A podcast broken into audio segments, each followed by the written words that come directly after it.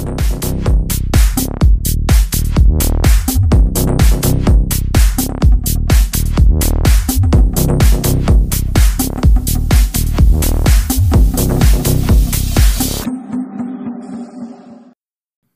kembali lagi bersama gue Rafli dan temen gue Zahran lagi kalau bukan di channel podcast ini yaitu di mana Ran? di Offside Media. Wuh. Udah lama nih guys ya kita udah hiatus nih dan untuk merayakan kemenangan timnya teman gue yaitu Arsenal. Ya kita kan bikin siaran ini dong. Ya? Iya, iya, wajib lah, wajib lah. Ini ini bisa dibilang bukan cuma kemenangan biasa ya, karena salah satu klub yang dilawan ini salah satu klub yang sedang eh, bangun. Dibilang Katanya. bangun dari tidur, bangun dari tidur katanya. Kata fansnya sih lagi bagus-bagus, lagi wangi gitu. Fansnya banyak koar-koar gitu kan. Cuman ya kita bahas lebih lanjut lah ya nanti. Untuk Tapi sebelum ke sana, sebelum ke sana kita bahas dulu nih tim papan tengah ya, duel papan tengah ya. Yoi, sebelum ini masuk dulu kita pertama nih ya. Pasti salah satu tim yang kita nggak boleh lupain juga yang sekarang menjadi tim papan tengah gitu. Yang kita sebutkan adalah duel papan tengah antara Liverpool dan juga Chelsea. Ih, Uh, Ini buat yang nonton kemarin kesimpulan dari match ini adalah amburadul ya. dan agak menyesal juga sih untuk nonton ya sebenarnya. Gak ada apa-apa. Mainnya gerasak gerusuk berantakan dan ya hasil 0-0 menurut gue fair lah ya dilihat dari permainan kemarin gitu nggak ada yang nggak ada yang benar-benar membahayakan mungkin satu peluang dari eh, Chelsea ada di menit 3 tuh gol katanya tapi Offside ya. Par offside yang sebenarnya gue bisa dibilang nggak nggak terlalu ngerti juga di mana cuman ya udah selain itu ngaco aja udah mainnya cuman ah, arah ke depan belakang ke depan belakang nggak jelas nggak ada nggak ada benar-benar suatu hal yang berarti lah Menurut gue entah kenapa tadi malam tuh cuman buat showcase aja dua pemain mahal ya itu Gakpo dan juga Mudrik gitu. Ya Ran? Yo, main 100 juta, 80 juta ya kan. Ternyata sama-sama aja. Sama-sama ya. Tapi ngomongin soal Chelsea gitu ya, di luar dari Mudrik harga 100 juta dan berbagai pemain bagus yang mereka punya yang main gitu. Setelah Mudrik masuk, dia jadi pemain terbaik loh. Oh, Ini menurut pandangan gue. Ini aneh sih menurut gue. Pemain yang baru main, baru datang, bisa jadi pemain terbaik di antara nama-nama kayak Havertz, Mount, Ziyech. Yang bahkan udah main dari awal gitu loh. Cukup membahayakan ya si Mudrik doang ini. Walaupun hasilnya juga nggak nggak keluar ya. wajar masih debut. Iya. 100 juta. Gua- Berarti yang, yang menang tetap MU ya dengan Anthony karena Anthony laga pertama langsung gol ya. Iya, iya. Laga pertama langsung golin golin lawan Arsenal, Ian. Yo, Ibu yang sangat dibangga-banggakan. Gak paham gua. Ngomongin soal Chelsea, em, kita nggak nggak nggak akan langsung masuk ke ini matchnya juga karena sebenarnya nggak baik yang bisa kita omongin juga ya dari matchnya. Cuman aktivitas transfer mereka gitu ya di Wah itu, itu gila sih. itu bisa dibilang unik ya, salah satu yang unik dan gua nggak tahu apa lagi sebutan-sebutan lain. Lu akan Nyeleneh, juga gitu. nyeleneh. mereka beli banyak pemain juga dengan price yang cukup tinggi ya bukan cukup tinggi lagi bisa dibilang tinggi juga untuk berbagai pemain yang yang ada di muka bumi gitu loh bisa dibilang bahkan main kayak Mudrik pun yang gue nggak bilang mainnya jelek gitu ya cuman kan bisa dibilang dari anta beranta juga kan maksud gue Liga Ukraine gitu walaupun potensial cuman 100 juta tuh lu bisa inilah lu bisa beli pemain yang lebih yang lain gitu loh mungkin yang udah established Kayak minimal Joe Felix gitu ya. Iya, lu bisa tahu siapa gitu. Joe Felix juga di loan langsung kartu merah kan. itu apa gitu loh. Minimal tuh 100 juta Bellingham bisa lu tawar dulu lah ya kalau misal Iya bener. kalau misal ya paling nego-nego dikit naik 30 juta nggak apa-apa lah. Itu karena kita udah tahu kan kualitas dia gitu kan. Cocok juga sih Bellingham kata gue. Iya, Di Chelsea. 100 juta tuh judi banget sih. Belum kan kita- apalagi kita belum tahu ya dia kalau sekali cedera tuh gimana resistensinya.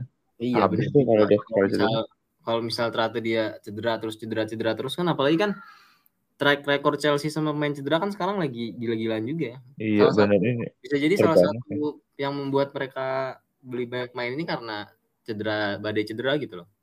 Iya iya. Jadi walaupun sebenarnya nggak bisa dibilang itu juga ya karena udah kelewat batas aja sih beli pemainnya. Ini dari sudut pandang gue ya.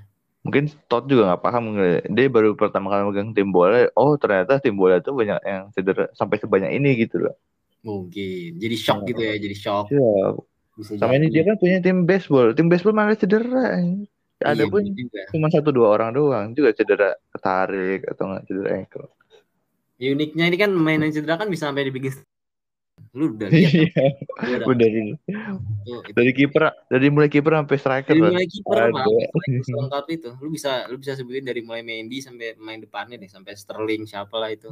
Sampai Broja sampai Broja.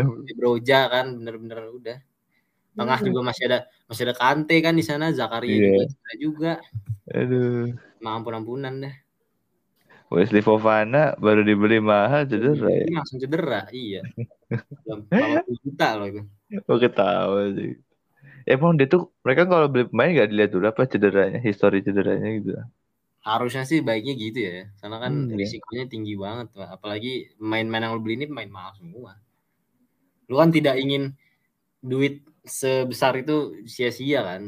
Kayak lu ah. gitu kan. Nah, itu kan sayang ya. Ini duitnya gak, duit haram nih Ran paling Ran. Main gak berkah duitnya. Gawat, gawat, gawat. Abis tuh. Sedangkan di sisi lain Liverpool saat dia udah mau nyoba bermain-main, maksudnya dia next level ya, mengeluarkan spend duit yang lebih banyak, ternyata zong juga gitu dapetnya si iya.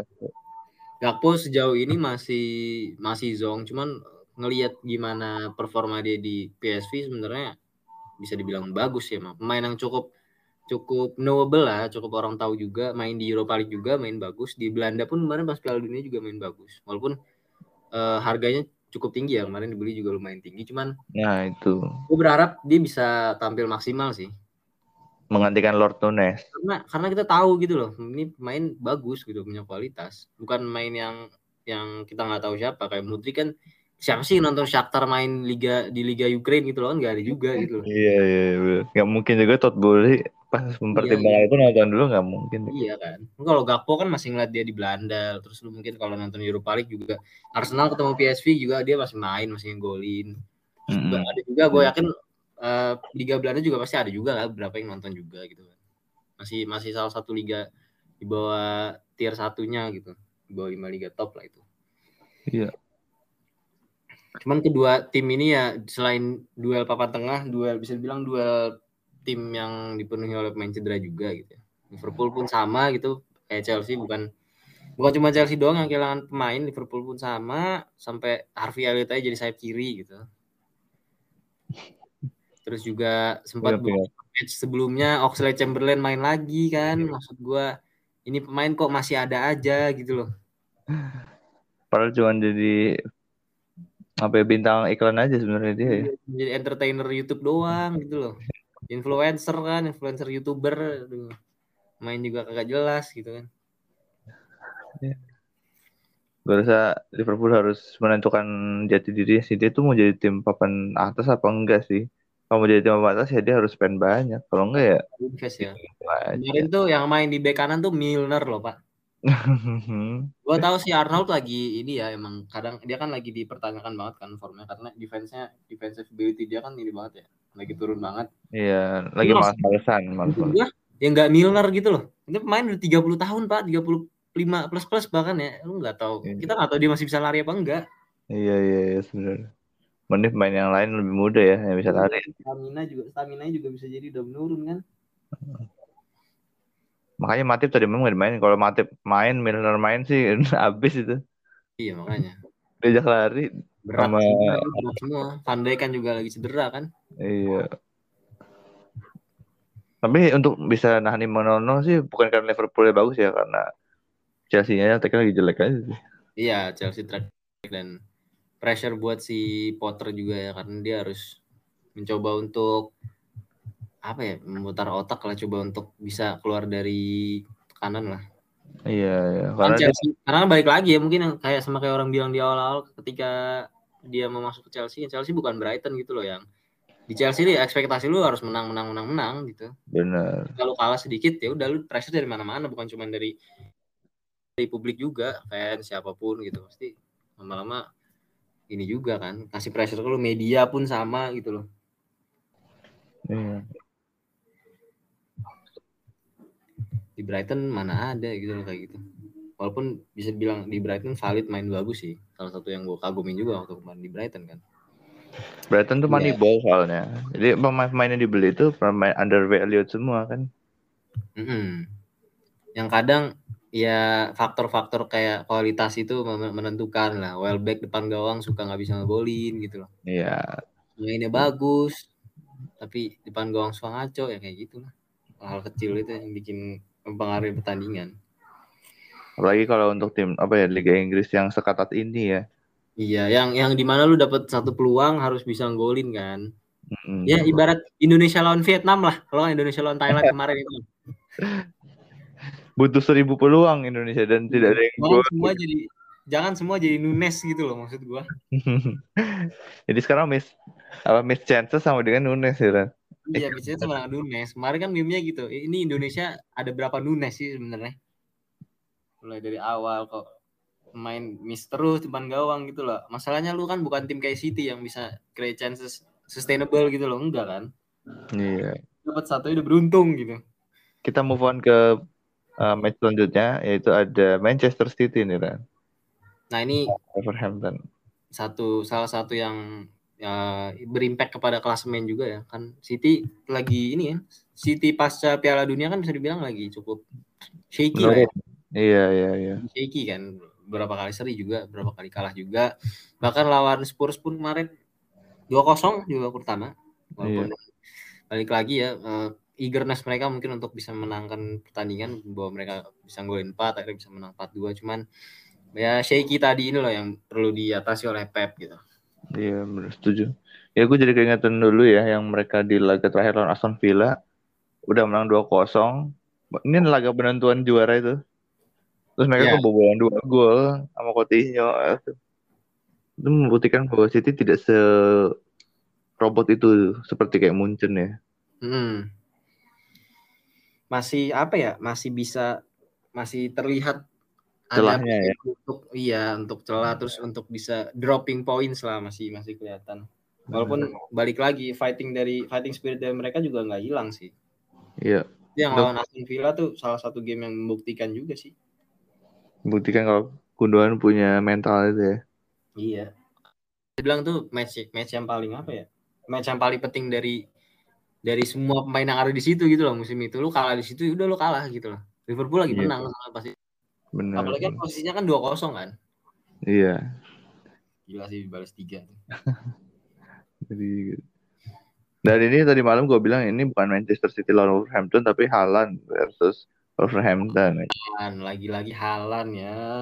Ternyata ngegolin 3, bikin hat trick gitu kan. Aduh, semakin perkasa aja dia di top scorer ya kayaknya nggak bisa dikejar lagi sih itu. Sekarang total udah 25 gol di mana 25 ini udah ngelebihin gol-gol dari beberapa top scorer top scorer Premier League musim-musim lalu. Musim lalu Dalam ya tahun. 23, Itu ya, dalam musim ini- lalu 23 tim anjir. Makanya masih masih ada beberapa match juga masih ada sekitar 17 18 match di mana dia di mana dia udah dapetin 25 gol gitu musim lalu pun top scorer hanya 23 musim lalunya 23 Ah, 22 gitu Ini Rata-rata dia cedera pun nggak apa-apa ya, Re? gimana Si si Haaland cedera pun juga tetap aja dia. menang udah scorer. Heeh. menang menang yakin gue menang ya menurut gue sih minimal bisa nyentuh angka 37 lah ya Waduh.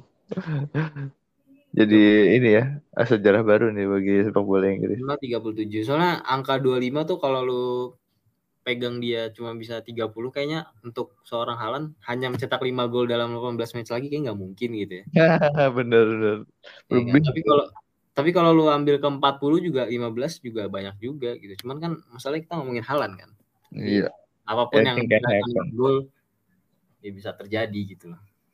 Sebenarnya tadi malam bisa 4-0 loh. Mahrez tuh dua pertandingan ini sama sebelumnya lagi bagus banget mainnya ya. Mahrez pasca Oh. Piala Dunia katanya pemain terbaik. Iya betul, gue setuju kalau itu. Jadi game changer banget. Sebelumnya kan dia nggak pernah di starting eleven kan? Iya kan lagi menurun. Dia tuh bagus ya pas yang lawan PSG dan seterusnya pokoknya di- sampai ke final Liga Champions bagus tuh dia. Ya, waktu lawan PSG jadi pemain paling ini, main penting banget gol free kick dia itu. Setelah itu dia masih bagus tuh. Nah awal-awal musim. Nah, itu dia turun tuh. Gue gak tahu kenapa. Kemarin tuh beberapa kali sempat Bernardo di sayap kanan, terus Foden di kiri juga. Iya. Setelah setelah Piala Dunia malah pemain kayak Mahrez sama Grealish malah lebih sering main. Malah Foden yang hilang, gue gak tahu mana. Foden sebenarnya ada cuman main nyoba Grealish kata gue. Soalnya Hmm. Grealish kalau nggak bukan bukan sekarang udah nggak ada nggak ada waktu lagi untuk kapan lagi dikasih mainnya gitu. Iya, iya. Sama beberapa kali kan mereka juga nyoba si Julian Alvarez juga kan. Ya dua. Sayang ini, pemain pemain bagus sayang kalau misalnya harus cadang main di cadangan doang kan aduh. Sayang Paling lah. bagus tuh City menurut gue formasi 4-4-2 sih. Dua striker Haaland sama Alvarez tuh ngeri pak. Kayak lawan ini ya. Lawan Spurs kemarin main dua. Ya itu langsung gila. Karena mereka dua pemain ini bisa disuplai terus si Alvarez juga bisa supply Haaland. Ah iya, Alvarez kan lebih ini ya. Bisa gerak mana-mana dia kan. Iya. Lu tinggal pilih aja back back lawan lu yang tinggi-tinggi lambat apa yang pendek-pendek cepet dah tuh. Itulah enaknya City ya, yang duitnya tidak berseri ya. Lu bisa pilih lawan lu. Siapa pemainnya yang kita pilih kayak gimana. Emang kalau yang gue tahu ya kalau Pep itu dia ngelihat pre-match training, terus yang bagus di pre-match training itu baru dimainin. Makanya sering Hmm. rotasi-rotasi. Iya, sering banget sih, udah bukan sering lagi. Iya. Lu kalau kan? makanya lu kalau jadi manajer FPL kan memilih pemain City juga kadang bingung ya, nggak dapet jaminan starting. Benar. Kecuali Ederson kali. Ederson doang yang selalu main di semua laga di musim ini ya. Kecuali Ederson. Bahkan De Bruyne nggak nggak nggak nggak selalu main kan. Iya. Lawan Spurs tuh nggak main dari awal loh dia. Ini membuktikan kalau City tanpa De Bruyne pun sebenarnya bisa. Mereka punya Bernardo juga sebenarnya. Bisa bisa. Mahrez tuh bisa bisa jadi kreator juga sebenarnya. benar. Bagus Kreator dia. Iya. Bisa jadi kreator juga. Cuman dengan sistem yang pas aja sih. Ma lihat aja Mahrez di Leicester kan. Dia satu-satunya orang yang bisa nge-supply bola ke Vardy. Iya, bisa bawa bola kasih kreativitas gitu ya. Bayangin satu musim loh. Mainnya selalu gitu, selalu ke Mahrez. Mahrez nanti umpan ke dalam buat penalti kasih ke Nah. Vardy. Iya ya. Atau dari Mahrez langsung get behind the ball sininya. Si Vardy-nya lari. Nah gitu-gitu Iya, doang. Lu bayangin untuk pemain yang bisa setahun konstan melakukan supply bola ke striker itu berarti udah kreatif banget dong. Hmm, benar-benar. Walaupun secara kalau dilihat ya gocekannya begitu-gitu aja ya nggak tarik bola ke depan terus digocek ke belakang atau Iya, Cook gitu kan. tekuk-tekuk doang. Heeh. Bahkan Cook ya. Udah ada jadi trademark gocek dia itu. Tapi selalu lolos. Mungkin dia udah dapat feel saya sama kayak Messi lah. Gue Hmm. Messi tuh udah paham nih gerak kaki lawannya ke mana jadi dia harus nekuknya seberapa jauh. Lebih efisien lah ininya pergerakannya. Iya benar. Gak, gak gila-gilaan effortnya. Gue masih ingat yang Messi kan pas baru balik dari yo yang lawan Al Nassr dia main. Oh iya. Golnya dia kan ya gol-gol Messi yang klasik gitu lah yang Mm-mm. pojok, pojok kiri, pojok kanan, bawah gitu tendangannya. Klasik Iya. klasik benar-benar. Biasa banget golnya gitu. Gue tanya sekarang, kalau bukan pemain yang hebat, kenapa dia bisa konsisten melakukan itu bertahun-tahun? Iya iya iya. Sama juga aku pada Mahrez. Berarti Mahrez emang menurut gue bagus. Sebenarnya Bisa sih sebenarnya dia menuju arah sana, cuman masih belum lah sejauh. sepertinya secara moral juga lagi keangkat banget ya. Dia udah mulai pede juga main akhirnya dapat jaminan starting eleven. Walaupun dalam artian tanda kutip jaminan adalah lu lu sekarang yang yang yang, yang lagi paling mencolok gitu lah. Hmm, Gak ada yang bener-bener jaminan gitu loh. Kecuali Ederson sama Akanji mungkin ya. Kanji ya, si Akanji human calculator ya. Iya. Duh. benar bahkan ngitung. Tapi Akanji menurut gue sama Stones mungkin mirip-mirip ya. Stones dulu kan nggak tenang sama bola bawah ya. Parah Sekarang gitu. dia udah kayak model Peaky Blinders gitu kan. Iya iya. Pas awal-awal Stones tuh gila sih bener. Gak bisa bawa bola pak, gak bisa ngumpet, gak bisa. Ya, Aduh. butuh Oh, tapi sekarang- untuk, untuk jadi sekarang tuh. Wah gila. Dia santai. Dia tuh mungkin kalau bisa bertahan lama di situ bisa jadi kapten lama-lama. Kata gue. Iya jatuhnya udah dari dari kapan ya? 2016 apa ya udah 6, 6 tahun Nah. lah terus tuh jatuh udah lama banget. Salah satu pembelian pertama kan dia. Iya, salah satu bulan pertama. Dulu gue inget banget nomornya masih 24 tuh. Iya benar-benar. Yang fontnya eh masih Nike ya Iya, sponsornya. masih Nike, masih Nike. Masih 24 itu. Aneh banget itu ya. Tapi The Haaland Show. Gue mau lihat sih tadi Liga Champions gimana ya The Haaland Show ya. City tuh ketemu ini ya. ketemu Leipzig ya kalau nggak salah ya, di Liga Champions. Oh, yang mereka sempat kalah nggak sih kemarin tuh? Iya sempat. Tapi main lapis dua sih waktu itu. Yang Walker yang- Cup main. 16 besar ketemu Leipzig lagi. Udah halan show.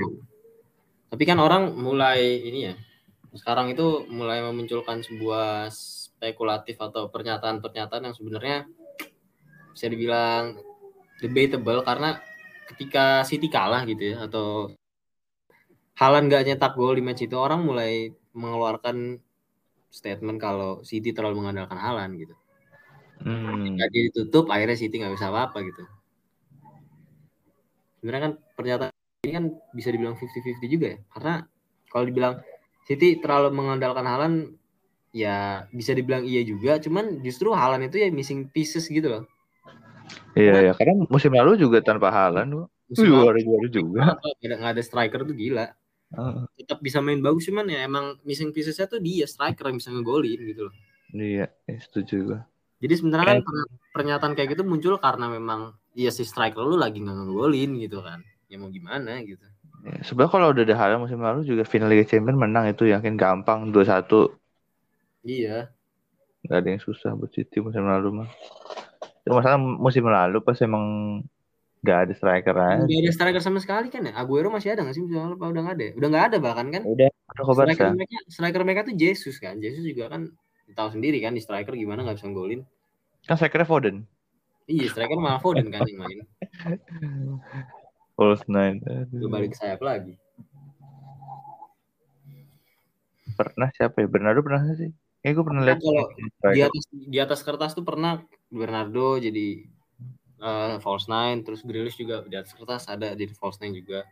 De Bruyne juga pernah gitu. Jadi emang Hmm. macam-macam sih. Halan dengan 25 gol ini hat trick rekornya ini di- mengalahkan rekornya si Ruud van Nistelrooy dengan Hmm. 61 penampilan untuk mencapai 4 hat trick nggak salah. 61 4 hat trick tercepat nggak salah gitu. Hat trick tercepat lah. Si Halan cuma butuh berapa ya? 13 sama 14 games gitu. Tidak lebih dari 20-an ya. Van Nistelrooy itu sampai 60 games. Dia baru bisa nyetak trick. Seperlimanya itu. Iya. Haaland hanya butuh seperlima dari Van Nistelrooy. Iya, jauh banget loh itu, Pak. Jadi makanya untuk bilang dia bisa nyetak 40 sebenarnya mungkin-mungkin aja sih. Mungkin. Asalkan dia lawannya tidak berkembang kayak sekarang ini. Terus City-nya juga konsisten. Jadi konsisten sebenarnya. Jadi konsisten itu aja. Belum ada lawan. Lagi kelihatan shaky. Iya. Oke, kita lanjut ke match yang paling ditunggu-tunggu nih ya, paling lu seneng ya Ren. Iya dong. Match klimaks nih kemarin Klimaks. akhirnya antara Arsenal dan Man United. Waduh. Ini ini bisa dibilang valid duel papan atas ya, secara permainan entertaining banget ya.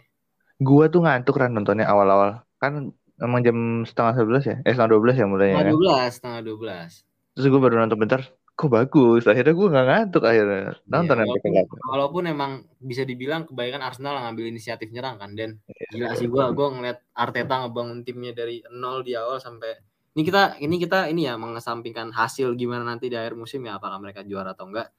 Cuman Iya. secara permainan tuh yang sekarang udah established banget sih. Iya, udah ada blueprintnya lah ya. Lu bener lu tuh beneran beneran ada gitu loh maksud gua project di awal musim waktu awal lu datang terus dengan lu beli-beli pemain-pemain muda gitu. Yang di mana orang kan kadang mengkritik kan lu sebenarnya beli pemain muda lu mau lu apa sih gitu loh. Lu harus lihat jangka pendek juga. Yang ternyata dia Ya. bisa gitu loh. Nggak invest pemain muda ini lu beli tahun 2020 di 2022 2023 tuh ternyata udah mulai udah mulai padu gitu loh. Odegaard, Martinelli, Saka semua kan. Iya, iya. Kombinasi Ya, aja. tuh Dulu membuang Leno dikritik habis-habisan gara-gara beli Ramsdale. Eh, sekarang pada muji-muji Ramsdale bagus. Sama kayak ini sebenarnya kan sama kayak musim lalu waktu bulan Januari pas Auba keluar terus Arsenal tuh bener-bener krisis striker banget karena Lacazette tuh nggak bisa ngegolin Mm-mm. nggak konsisten Nketiah juga masih nguber pantat doang kan akhirnya Nggak ada visi. kan mereka ini kan struggling banget kan nggak bisa ngegolin yang ya udah akhirnya dikritik habis-habisan terus awal musim datengin Jesus ya akhirnya kebukti juga gitu loh kalau emang sebenarnya nih pelatih batu cuman dia punya rencana gitu loh Lu kalau nggak nggak lu kalau misalkan ini bukan main gua ya gua nggak akan datengin gitu. Walaupun risikonya itu secara secara jangka pendek jadi terancam gitu loh. Arsenal tuh musim lalu harusnya punya peluang buat buat bisa men, buat bisa finish di zona Liga Champions sebenarnya. Mm -hmm. mereka kalah sama Newcastle kan 2-0. Sama Arsenal eh bukan sama Spurs itu. Kalah sama Newcastle dulu, kalah sama Spurs itu kan masih peluangnya masih ada, peluang masih ada sebenarnya. Oh. Mereka tuh tinggal menang lawan Newcastle karena mereka tuh masih game in hand, masih masih menang satu, satu game pertandingan ya. Iya, cuman mereka kalah juga. Ya udah ada poinnya di bawah. Iya begitu deh. Yang all or nothingnya live apa Arsenal tuh isinya nah, marahnya semua ya. Itu gila sih? Tapi akhirnya dibayar tuntas ya musim ini. Dan dan dan kalau kita ngomongin soal match kemarin gitu ya, match tadi malam, kalau kalau ngomongin soal blueprint ya, gue setuju banget sih. Lu kalau ngelihat Arsenal main itu kan ada polanya gitu loh, Pak.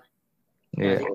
Kelihatan pattern permainan permainannya dari belakang ke tengah ke depan tuh jelas siapa yang jadi supplier dari belakangnya dari dari tengah siapa ke depan siapa lu mau nyerang dari sisi mana tuh kelihatan main harus gerak mana gitu loh dan salah satu main yang menurut gue underrated kemarin tuh Zinchenko sebenarnya Iya benar dia bisa bawa bola sendiri ke depan mau obrak abrik pertahanan MU yang perlu oh. dinotis yang perlu dinotis sama orang ini kan adalah dia main di left back kan. Posisi iya. yang sebenarnya orang notabene fullback yang biasa orang lari doang. Nggak ada gitu loh orang make fullback buat masuk ke tengah jadi main nomor 8 jadi jadi penghubung antara lini belakang sama lini tengah main kreatif sama main nomor 10-nya si Odegaard gitu. Itu dia gitu loh ngatur tempo. Zinchenko kuncinya di situ sebenarnya.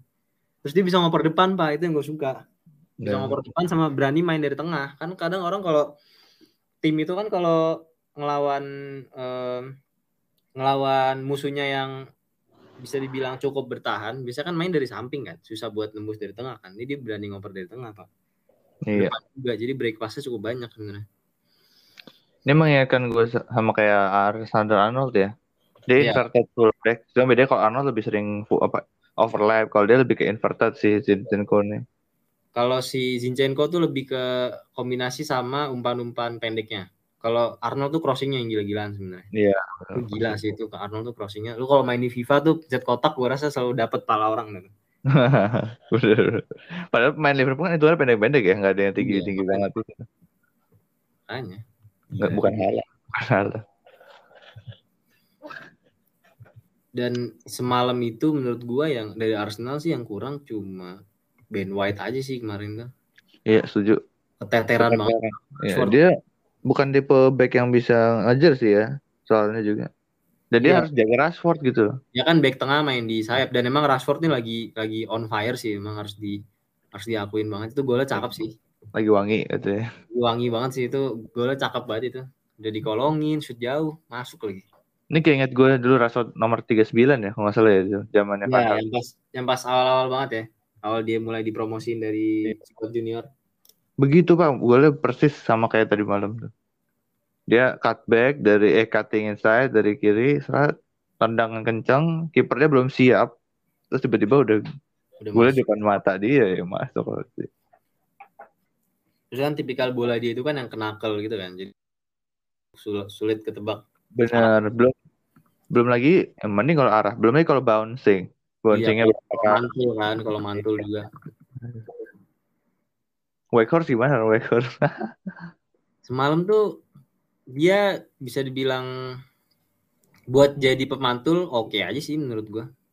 Beberapa kali bisa lah mantul-mantulin bola ke Bruno sama Anthony, cuman gue lihat sih mereka terlalu mengandalkan Rashford juga ya buat jadi cetak gol ya.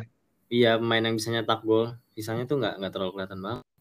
Paling Bruno dong, Bruno Rashford, Bruno Rashford. Casemiro. Iya. Kemarin itu kemarin itu benar-benar lini tengahnya nggak ada Casemiro tuh ini banget sih. Kelihatan ya rapuhnya. Kelihatan bolong banget, Pak. Hmm. Karena kan dua-dua dua-dua main terbuka kan. Terus Arsenal itu menangin dua lini tengah udah otomatis menang. Apalagi tambah Zinchenko di tengah lu punya empat midfielder. Apalagi. Arsenal tuh yang gue perhatiin ya. Dia tuh kalau nggak dapet ruang buat kreatif di tengah tuh dia kreatif tapi di pinggir gitu. Nggak di pinggir, ya. di iya. half space. Iya benar benar. Nah, itu susah sih. Bayin aja lu back nih misalnya Wan Bisaka lu disuruh ngadepin dua orang itu Martinelli sama Zinchenko di dekat lu. Mereka one to one aja tuh.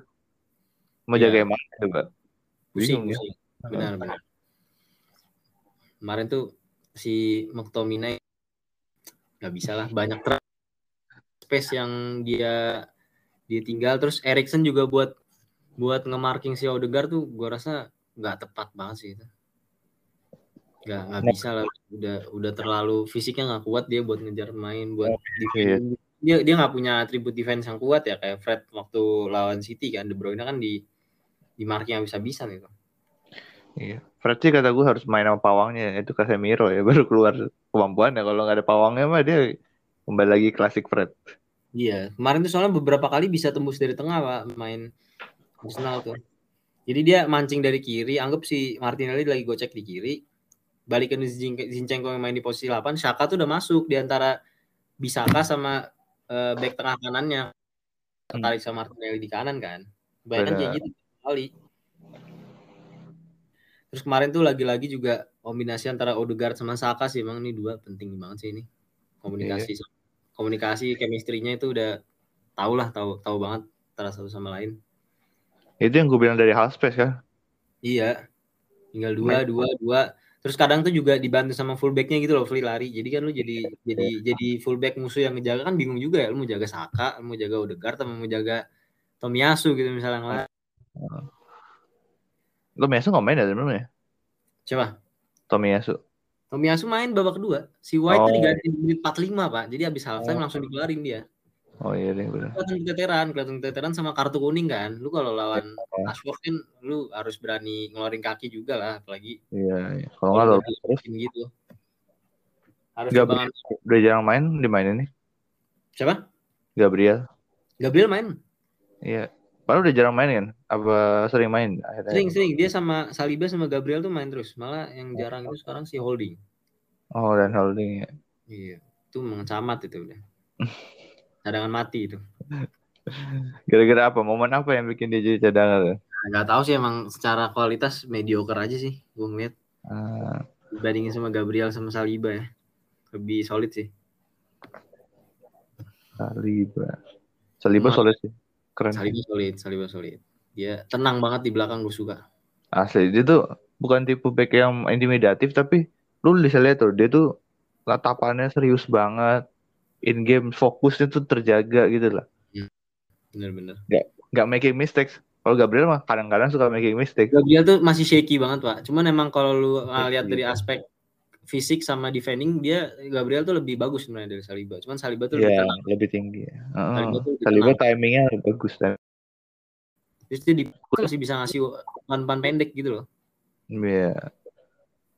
Kalau misalnya dalam kon- kondisi lawan nendang bola dan kemungkinan gol bunuh diri itu lebih banyak di Gabriel sih kata gue dibanding Hmm.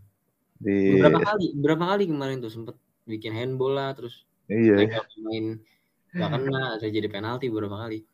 Gue notice itu tuh. Makanya gue bilang kenapa Gabriel dimainin terus ya? Shaky banget, shaky banget.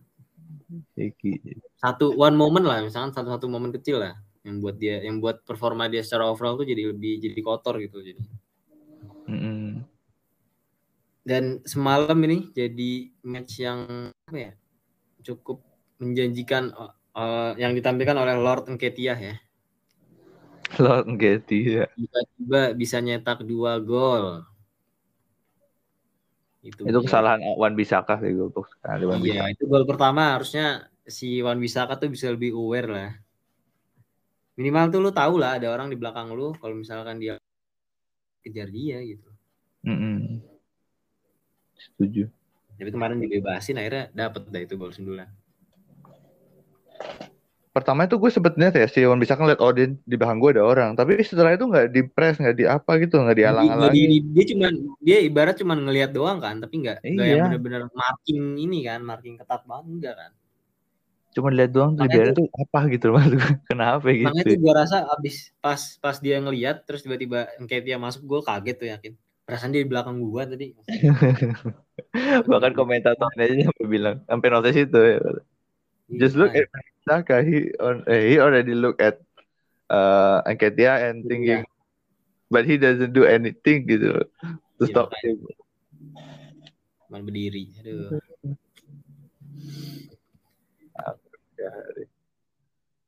dan kemarin itu juga um, di luar dari skor dan permainan Arsenal yang ya bisa dibilang cakep lah ya, bisa dibilang cantik lah. Patternnya kebaca semua, jelas gitu loh, ada blueprintnya. Kemarin itu tuh pemain barunya akhirnya masuk si Leandro Trossard ya. Ya, Trossard dari Brighton. Dan main cuma 10 menit bisa dibilang impactnya udah lumayan gede loh itu. Gol ketiga Arsenal tuh bisa dibilang ya. dari awalnya dari dia loh itu. Setuju. Kalau kalau si Martinelli itu kebanyakan main space di sebelah kirinya dia nggak ada. Kemarin tuh si Trossard ngambil bola dari dari pemain tengah itu agak ke dalam pak. Jadi space di kiri itu kosong. Oh. Makanya itu yang kayak lu bilang tadi, Wan Bisaka sama si Varan tuh udah ketarik ke tengah. Iya Jadi, betul. Ini udah ngejaga si Trossard. Nah kiri waktu Zinchenko lari tuh kosong. Padahal tau sendiri Zinchenko umpannya bagus banget. Kemarin tuh gila sih crossingnya, wah dapet banget itu kalau Odegaard. Cutback eh, bagus. Ya itulah yang diajarin sama Pep itu. Hasil dari berada di timnya Pep Guardiola bertahun-tahun kan bisa cutback. Makanya kan ini apa ya? City Pep ini kan uh, salah satu komentar dari beberapa panit juga yang bilang kalau kemarin itu karena aktivitas transfernya Arsenal bisa di berhasil beli beberapa pemain City gitu kan yang di mana notabene kan pemain di bawah Arteta juga kan dia tahu gitu yang di mana Pep pun tahu sebenarnya dia ini pemain bisa jadi pemain potensi buat membahayakan klub gua gitu loh. Kenapa lu jual ke klub musuh lu yang yang jelas-jelas di manage sama pemain sama pelatih yang yang gaya mainnya gak jauh beda gitu loh sama lu gitu loh. Iya. Yang gak jauh beda sama lu gitu. Ini konspirasinya berarti si Pep nyari lawan yang lebih kuat kan daripada Liverpool. Nah, bisa bisa bisa. lu jatuhnya kan kayak ngasih supply gitu loh, lu nguatin iya. klub lawan. Bikin lawan lebih kalau misalnya lu kasih ke Jose gitu kan itu kan beda secara taktikal udah beda jadi sama yeah. lu sama permainan si pemainnya juga udah beda ya begitulah. Gue mau lihat sih lama-lama nanti di MU mentalitinya kebentuk mentality Madrid sih. Kalau dia ya, tuh beli pemain-pemain Madrid. Ten Hag ya. Iya. Ya, man manajemennya oke sih dia emang. Ten Hag. Lu nonton gak, Dan? Eh, tau gak yang di... Gue sih di TikTok ya. Jadi, itu ada acara bolanya di Belanda, ada Johan Cruyff di situ. Sama oh, anak-anak oh, ya. Yang mas, masih kecil itu ya? Iya, Ten Hag dari masih kecil, umur 13 tahun dia udah bisa menjawab atau mendebat pernyataannya Johan Cruyff. Ya. Iya, itu ngomongin soal manajemen kan itu? Iya. Bagus ini. Keren sih. Oh, memang ini orang bagus itu udah kelihatan dari itu. Ya, gue setuju juga sih kalau orang bilang MU tuh bisa bangkit di bawah Ten Hag asal dia dikasih pemain yang dia mau, benar. Karena MU sekarang tuh kelihatan beda pak dibanding zamannya Ole yang semua beban tuh ke Bruno semua. Giliran yeah. giliran Bruno ditutup nggak, lu udah lu nggak bisa ngapain dah. Balik lagi ke performa individu soalnya lu balikin balikin ke kualitas main banget. Kayak yeah. Rashford misalnya lagi bau kelar lu nggak bisa ngapain. Bener. Sama Ten Hag tuh di, di, di eksperimen dia sebenarnya udah punya banyak pemain yang nuansa-nuansa Ajax dan Belandanya ada sih di sini. Yeah. Sandro, Erikson, Whitehorse, Malaysia, siapa lagi ya? Anthony, udah lima orang tuh yang dia udah bisa kerja sama bareng. Menurut gua dia butuh kiper yang kakinya bagus. Dia hmm. tuh masih masih kurang bener, kurang banget. Kemarin kalau di Ajax ada Onana kan, itu kan kiper modern banget itu. Iya. Terus Cuman kalau gua gimana ya untuk mengorbankan kualitas goalkeepingnya De Gea sih. Iya kan, iya makanya gitu. ini ini jadi salah satu perdebatan MU juga. Gue ngeliat di beberapa akun sosial media fansnya MU kan. Uh, lu jadi gue gue ngeliat ada fans fans MU itu dikasih kuis gitu loh. Kalau De Gea kan kontraknya nggak setahun ya. Nah yang bagus buat ini apa sebenarnya? Apakah lu perpanjang kontrak De Gea dengan potensi bahwa ini pemain masih bisa mem memberikan lu segalanya gitu loh maksudnya dari sisi providing a safe gitu kan tahu sendiri kan goal goalkeeping DG itu sebagus apa lu tahu kan nah mm -hmm. cuman risikonya adalah ketika lu perpanjang kontrak dia bisa jadi Ten Hag tuh nggak dapetin kiper yang dia mau gitu loh hmm. sedangkan kalau pilihan B-nya adalah ya udah lu lepas De ya lu beli kiper lain yang memang secara aspek kaki pun bagus secara goal goalkeeping bagus cuman bisa jadi nggak sebagus De Gea gitu loh jadi sebenarnya hmm. pusing juga karena kan lu tidak melihat adanya penurunan dari seorang David De Gea kan betul konsisten banget Bahkan, mainnya Walaupun lebih mungkin beberapa kali beberapa kali shaky gitu cuman tetap tetap bagus lah gila nih kiper. Itu kiper kelas top top dunia soalnya. Bukan ya. kiper yang potensial loh kiper udah top dia. Wajar hmm. kalau kualitasnya sebagus itu. Kiperan teruji lah nggak kayak Ederson ya? Iya. Nah. Cuaks cuaks Ederson kan yang penting passingnya bisa jauh. Iya cuaks. Kena shoot dikit bobolan. Iya City itu kurang sih kiper yang bagus goalkeepingnya. Iya, mereka gua rasa kalau dapat tekanan dikit dari musuhnya yang emang bener-bener bisa nyerang tuh bisa bahaya banget sih. Iya. Tapi mereka kalau dikasih defensive goalkeeper juga nggak cocok maksudnya. Nggak cocok sama skemanya pak. Emang lo harus cari yang pas aja gitu loh. Iya. Kecuali lo main sama Nick Pope orang kakinya itu nggak dibutuhin nggak apa-apa gitu. Iya benar. Newcastle. Ah gimana ya Newcastle? Aku pengen lihat sih di bursa transfer musim panas ini beli apa? Uh, uh, bakal beli apa ya? Main yang sekarang tuh masih terlalu mediocre lah. Cuman gua rasa sih kalau lu ngelihat klasemen gitu ya ini mungkin bisa jadi kesimpulan buat match Arsenal City juga eh match Arsenal United juga menang Arsenal 3-2 terus ini bisa jadi uh, poin penting juga ya buat Arsenal karena jaraknya akhirnya 5 poin sama City terus masih ada one game in hand juga karena mainnya baru 19 City udah 20 gitu MU 39 sama Newcastle sama 39 dan menurut gue sih empat besar udah settle ya. Menurut lu gimana?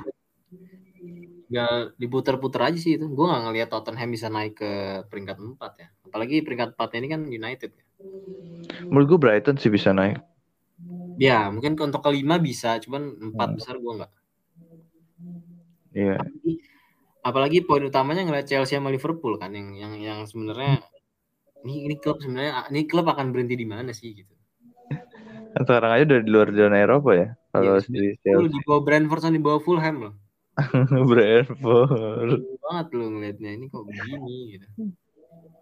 Brentford walaupun gue demen ya, maksudnya dia tim jagoan gue gitu loh Brentford. Cuman gue harus akui lah Brentford secara nyetak gol gitu-gitu aja pak, gol-gol yang jelek gitu. Iya. Counter lah, kalau nggak set piece lah. Nggak ada gol bagus. Dari kerjasama tuh nggak ada. Dan sekelas gitu aja masih bisa di atas. Top ya di apa namanya?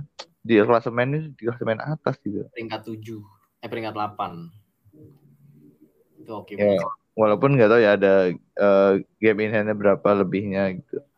Banding berapa tim. Iya, iya benar-benar. Ya. Menarik. Menarik. Menarik. Gue pengen lihat Modric sih bagus apa sih dalam enam bulan ini ya sampai ke musim panas aja dulu deh pengen lihat. Ya, ya minimal sebenarnya enam bulan ini sih gue setuju sama lu. Iya. Enam bulan ini lah minimal. Ya nggak nggak perlu dilihat langsung harus dari sisi apakah dia worth it 100 juta tapi dia bisa berimpact sih ya.